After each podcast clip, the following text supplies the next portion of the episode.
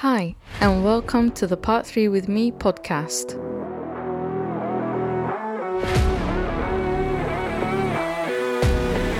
The show that helps Part 3 students jumpstart into their careers as qualified architects and also to provide refresher episodes for practicing architects. I am your host, Maria Scudari. And this week is part 2 on the ethics subject. Uh, and today's episode meets PC1 and PC2 of the Part 3 criteria. So, last week I covered the professions and general industry's ethical duties towards the climate and wider world, society and clients. And this week I will cover the ethical duties towards the workplace, the profession, and oneself. So, jumping straight into the professions and wider industry's duties towards the workplace. So, workplace duties can often be forgotten or neglected due to people's commitment to their clients or external uh, stakeholders. But by actually putting more emphasis on the duties towards the workplace, can lead to resilience of an organization. It can also improve the organization's performance, improve staff well being, and also attracting and retaining high quality staff. So, some typical ethical duties that arise from duties towards the workplace include the architect's duty to those commissioning the services, uh, the client, and it can lead to poor duties to the workplace by placing unrealistic deadlines, overtime working, which impacts uh, staff well being.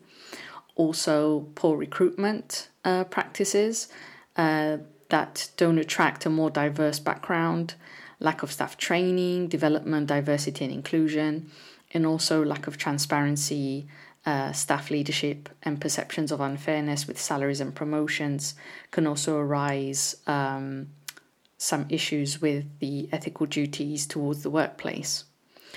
So, these are the duties owed by architect employers to architect employees, and also by all architects in their workplace towards all those they encounter.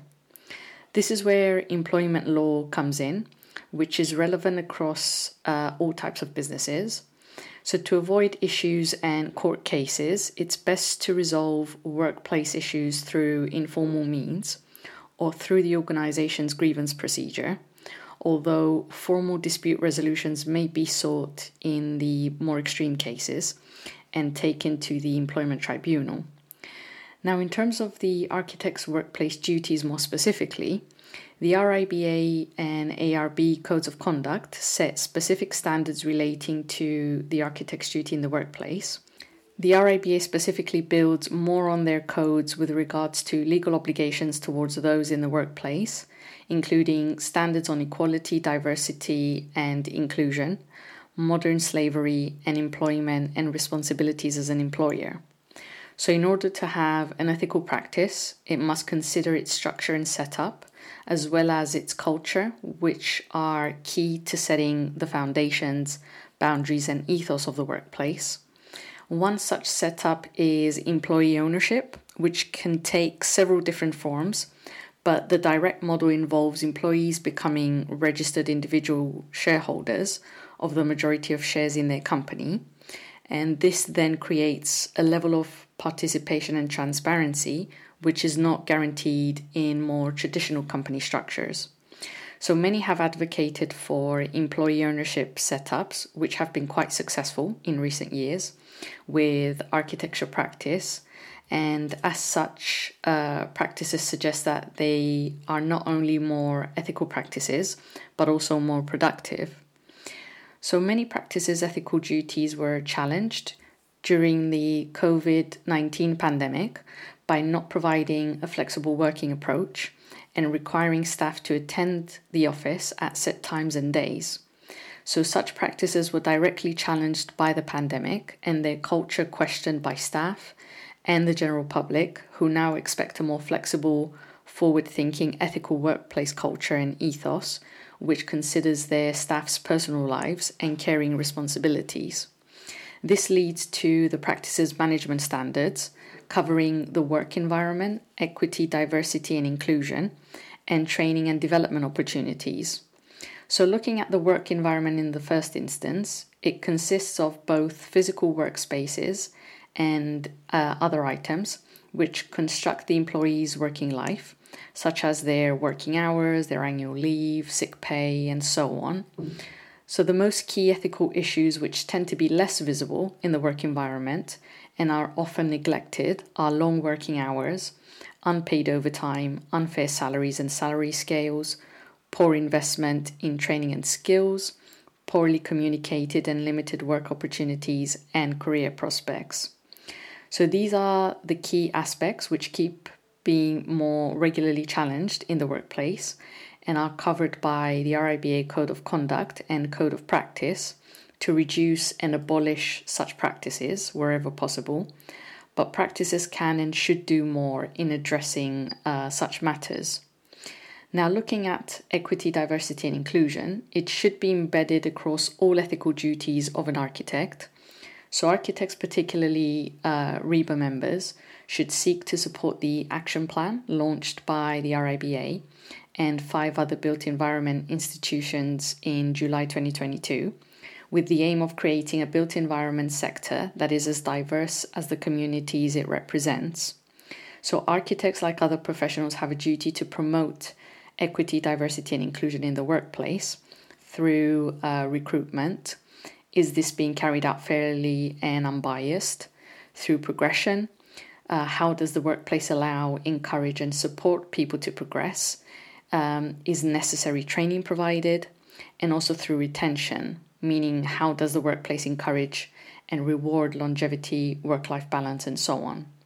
So, all these aspects need to be considered as part of the practice's ethical duty in the workplace. And employers have an ethical duty to improve equity, diversity, and inclusion through recruitment, progression, and retention, as mentioned.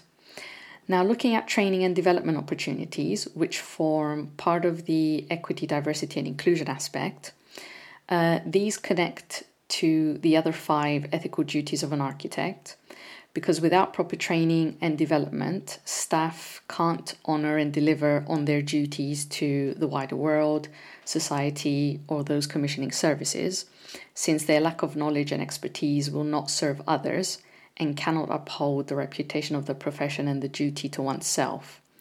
Therefore, training and development opportunities can be in the form of mentoring schemes uh, or leadership training, technical learning, uh, and accreditation or certification or through support programs. So, the ethical duty owed to the workplace should also extend beyond the office and also include duties to co professionals encountered on projects, those working on construction sites, employees working from home, and those working within supply chains, uh, just to name a few. So, a key ethical duty to highlight is the ethical duty required by architects to issues of modern slavery in construction and exercise reasonable skill and care to use supply chains which are free from modern slavery. So, ethical duty to those in the workplace is not only for those in positions of authority, but everyone, and it is a collaborative duty for the benefit of all. So, that covers the professions and industry's duties towards the workplace. Now, let's look at their duties towards the profession in more depth. So, the duty to the profession encompasses broadly to giving and advancing knowledge through collaboration, sharing research, data, knowledge, and experience, allowing the collective to thrive and better care for the wider world, safeguarding societies and end users' interests. This duty, however, of knowledge sharing can be limited sometimes, as sharing data can be seen as potentially detrimental to a practice's commercial advantage also due to client confidentiality, which can restrict the ability to share and publish information, and also due to low fees, uh, research, teaching, and knowledge sharing, which are costly tasks to undertake. But these obstacles can be overcome, for example, through discussions with the client and making data available anonymously. Now, in terms of data sharing and research, teaching, and knowledge, uh, this is for the practice to make the decision to invest in research, teaching, and so on, and focus on the long term cost benefit to their practice and giving back to their profession. Because such steps help to strengthen their profession, which can result to being able to charge more fees. So practices need to really think about whether investing in sharing data and research um, will benefit them in the long run. In terms of laws and regulations contributing to the architect's duty to the profession, not much has been produced apart from intellectual property laws and consequences imposed to architects who behave with unprofessional misconduct and break the codes of conduct which provides uh, the public confidence that the profession is upheld and safeguarded if someone acts unprofessionally. So, the law surrounding the professional reputation recognizes that the reputation of the profession is more important than any individual member, and the duty to the profession is a duty towards the collective or greater good. So, this is where the codes of professional conduct come in. The ARB's Architects Code gives emphasis under Standard 9 for architects to maintain the reputation of architects by conducting themselves in a way which doesn't bring the member or the profession into disrepute. Matters that should be notified if a member does act inappropriately include if they have been convicted of a criminal offence, if they are made the subject of a court order disqualifying them from acting as a company director, or if they have been given a bankruptcy order, debt relief order, or bankruptcy restriction order, uh, or if they have been given a director disqualification undertaking or bankruptcy undertaking, uh, if they are a director of a company which is wound up or placed in administration, uh, or if they make an accommodation with creditors, or if they fail to pay a judgment debt. Then, under the RIBA Code of Professional Conduct and Code of Practice, uh, under Principle 1, uh, it expects members to be honest, truthful, not offer bribes and not accept bribes, and not be prosecuted of a criminal conviction. Then, under Principle 3, members are expected to respect and follow copyright laws and intellectual property, and under Principle 2, to promote and support the value and benefits of monitoring and reporting on how a building operates and performs. So, essentially, expecting architects to uphold their duty to share knowledge, respect previous appointments and not damage another architect's reputation, be open and transparent about appointments, fairly appraise uh, another architect's work, and report possible breaches and wrongdoing. So, as mentioned, by members following and upholding the ARB and RIBA codes of conduct, provides the public with trust and confidence in the profession and that's why architects are required to undertake continuing professional development, uh, also known as CPD, with specific compliance requirements, keeping themselves up to date and developing their knowledge and expertise. Now, expanding on some of the duties mentioned earlier, specifically with the architects respecting previous appointments, meaning they don't approach clients who have already engaged another architect, asking questions about previous appointments when taking on a project halfway through the process. Also, they should contact and inform previously appointed architects about the new appointment and confirming that the client's previous engagements have been properly terminated. So, architects need to be able to trust their colleagues and not worry about another architect trying to poach their client or their fees being unfairly undercut. So that's why this duty is key for the profession as a whole. Then we have the copyright duty, requiring professionals to respect and adhere to the laws of copyright infringement. So, some examples of ethical breach include passing off another's design uh, as their own, taking the credit where it is not due, and failing to give credit where it is due.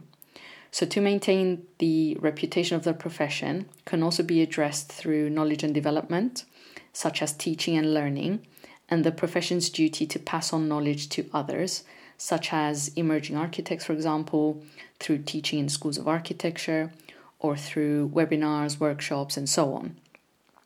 Architectural charities and foundations also assist with this duty uh, to collectively honor the duty to the profession, such as the what's known as the Challenging Practice, which is an independent learning program that seeks to enable built environment practitioners to engage reflexively with the challenges of inclusive and sustainable urban development. So, similarly, conducting and sharing research is also crucial to the profession's success and growth. commercial interests and the advantage of individuals and practices can be seen as barriers of research sharing. Undertaking more post occupancy evaluations should be more widely utilized and shared throughout the profession to improve the built environment as well as pan professional collaboration with other built environment professions, which leads to more learning opportunities and better outcomes, which in return enhances public trust and confidence again in the profession. Then, under equity, diversity, and inclusion, which is also a very important duty to the profession, uh, we'll need to provide access to the profession as a whole from all backgrounds which currently the profession seems to unfortunately lack. Every member of the profession can work with the institutes and schools to try and tackle these barriers and promote more people from a diverse background to enter the profession by speaking to schools, mentoring, or through career sharing stories. So, essentially, the most common ethical issues arising in the context of the duty to the profession are that it's perceived uh, weakening commercial advantage, and it's also perceived as costly and distracting from fee earning work. So the architect profession must therefore respond with more transparency in delivering their duty to the profession and demonstrating how the duty is balanced with the other ethical imperatives, including the duty to society. So the ethical duty to the profession is a shared mutual duty for the benefit of all within the profession. So that covers the profession's and industry's duties towards the profession now let's look at the final duty towards oneself. So, the duty to oneself is a very important but often a forgotten duty. A career in architecture, as we all know, is not an easy one, and you go through a lengthy process of actually becoming an architect. That's why it's key to value oneself and find ways to keep um, their careers developing, uh, also interesting, fulfilling, and meaningful as well as balanced with their personal needs. So, similarly with the previous duty to their profession, the duties which an architect must uphold is through the Architects Act 1997. So, the ARB sets out the Architects Code for all architects to follow. Failing to meet those standards is in itself considered as unacceptable professional conduct, but the Professional Conduct Committee may find the architect guilty upon investigation. So, architects should therefore keep themselves regularly updated on the types of breaches which occur within the profession to ensure they are aware of the risks and how to conduct themselves appropriately. So, apart from the Architects Code, chartered architects will also be held accountable under the RIBA Code of Professional Conduct. Both codes of conduct make provisions on how a professional conducts themselves uh, the key one being honesty and integrity within the ARB code, urging architects to avoid any situations which are inconsistent with their professional obligations. Uh, some situations, architects would also be held accountable for uh, breaching professional codes through actions outside their professional lives. So, if an architect is convicted of a criminal offense, they must be reported to the ARB, who will consider whether it affects their fitness to practice as an architect. Uh, and a similar process is also carried out by the RIBA. So, under the RIBA Code of Professional Conduct, it sets out provisions towards the duty to oneself in demonstrating competence through uh, lifelong learning, research, training, and so on.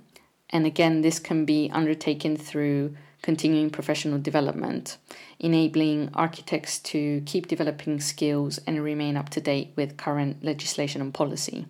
So, as you know, the RIBA expects members to carry out a minimum of 35 hours per year, obtaining at least uh, 20 of these 35 hours from the 10 mandatory RIBA core curriculum CPD, uh, which includes architecture for social purpose, uh, health, safety, and well being, business, clients, and services, uh, legal, regulatory, and statutory compliance, procurement and contracts, sustainable architecture, inclusive environments, places, planning, and communities, building conservation and heritage, and design, construction, and technology. So, CPD choices are entirely flexible and personal and can be chosen uh, to meet the architect's specific needs. Uh, CPD can also either be structured or informal and reflect the statutory and regulatory rules. Now, another important aspect of the duty to oneself is ensuring they protect their own health and well being, ensuring they are mentally and physically fit. So, some actions that can be taken by architects to protect their health and well being include considering the office culture and overtime, looking at support systems and staff education, creating a more open culture for staff to feel comfortable, also offering care for students in practice such as study leave, uh, providing good contracts and client relationship management, considering the physical office environment, such as the office setup to be comfortable for all staff, also technology considerations, such as software training, general monitoring of staff well being, and championing an active, mindful approach by promoting staff to actually take their lunches, for example, or explore active commuting or for staff to get up and move throughout the day. So, there are a number of support networks that architects can reach out to uh, to discuss any concerns on mental health, such as the United Voices of the World section of architectural workers, which is a trade union for architectural workers in the UK, taking action against the negative impacts of architectural work on workers. There's also the Architects Benevolent Society, which is a charity offering support to architectural uh, staff and their families. Uh, we also have the Architects Mental Wellbeing Forum, seeking to improve mental health within architecture. Another is the Architects Climate Action Network, uh, taking action to confront the crises of the climate and ecology. There's also the Black Females in Architecture, founded to increase the visibility of Black and Black mixed heritage women within the architectural industry and other built environment fields, addressing the issues of inequality and diversity within the industry. Another is the Low Energy Transformation Initiative, which is uh, LETI, working towards a path to a zero carbon future. Uh, there's also the Paradigm Network, which is a professional network for construction industry professionals who are passionate about increasing Black and Asian representation within the built environment and um, there's also many more uh, if you f- want to find out uh, about them. So, the key principles to meet the duty to oneself is through accountability to oneself and to others, following the principle that we treat the other as we would want to be treated ourselves. Another is positionality, whereby architects should understand their unique position in any situation if they are to use their influence with due care and respect for others. Uh, also, reflexivity is also important to consider, which is the reflection on one's motives to better understand how a particular view has been reached. And lastly, relationally, which considers the recognition that none of us exist in isolation and that we are all connected to those around us. So, to conclude, key ways to spot ethical issues or concerns is when a problem raises moral questions. Um, if it's not considered by law but is still hard to decide on, if it raises issues potentially against any code of ethics uh, the architect or practice follows, and also if it makes you think about your duties and responsibilities. Therefore, it's best when presented with a challenging situations to pause and reassess and reflect on the possible consequences and ethical issues anticipated, as well as your core values. So, core values of a practice or an architect are a foundational tool for tackling the ethical dilemmas in practice and should be centered around honesty, integrity, awareness, competence, care, fairness, objectivity, and being critical and inquisitive. So, to sum up what I discussed today, a duty towards those in the workplace means showing respect to those in the immediate and wider workplace including their backgrounds and views, encouraging equity, diversity, and inclusion, adopting good employment practices, providing training and learning opportunities uh, for staff, promoting a healthy uh, work environment and company culture, uh, promoting collaboration, and protecting whistleblowing. Uh, then we have the duty towards the profession, meaning maintaining the reputation and value of the profession, promoting high standards, contributing to knowledge through research and innovation, and reporting misconduct, and the duty to oneself, uh, whereby architects identify their principles and values, acting with integrity, truthfulness, and accountability at all times, looking after their own well being and mental health, evaluating and reflecting on themselves, and maintaining competence. And also remembering that the future of the profession depends on architects being more involved and making better decisions that bring more long term value to their clients, including through properly considering and respecting all six ethical duties. So that's what I wanted to cover today in terms of the other three ethical um, duties that we are expected to uphold as a profession. And as always, I like to provide you guys with a scenario just to put what I just went through into context. So today's scenario is that you, an architect and practice manager, are concerned by the number of employees working from home on a full time basis, as some deadlines have recently been missed. So you think that working in an office environment is better for productivity and would like to change the practices policy to require staff to come to the office at least three days a week from 9 a.m. to 6 p.m. Uh, but you do know that not all staff will be happy with this, but think it's necessary in order to ensure deadlines are met uh, to deliver on various client contracts. So you have a few options you could consider, which include firstly, persuading the other senior staff to agree to change the policy immediately.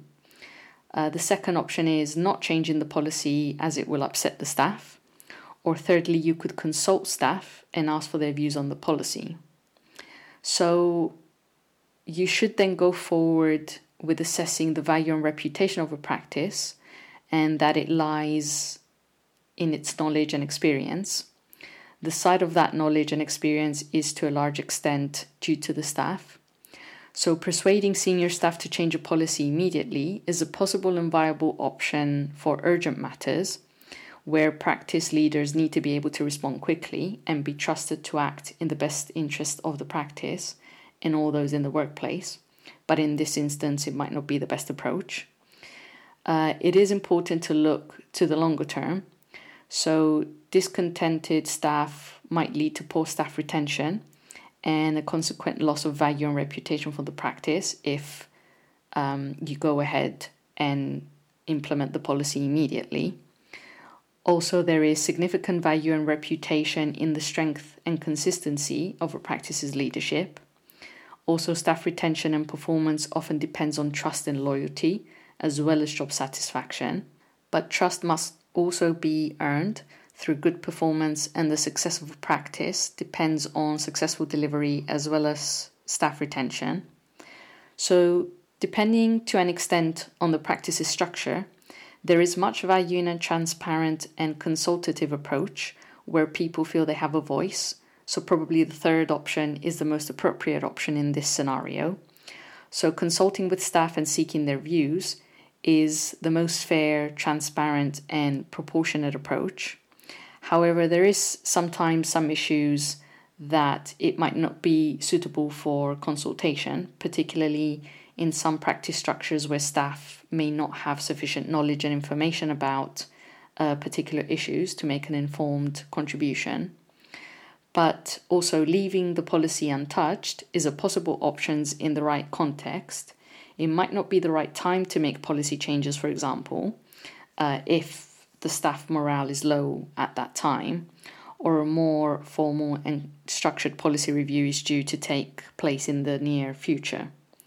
So the disruption caused by too much change may outweigh the potential benefits intended by the policy amendment.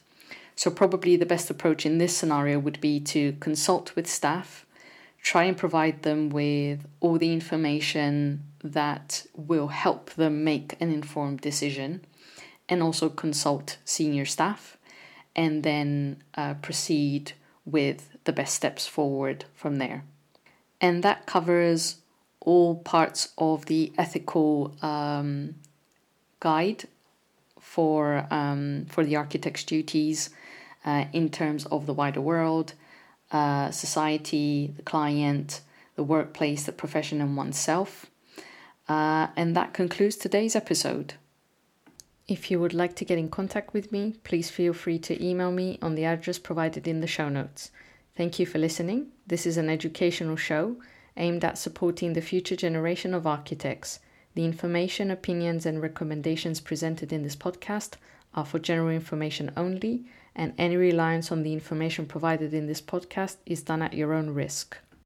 Please join me next week for some more part 3 with me time.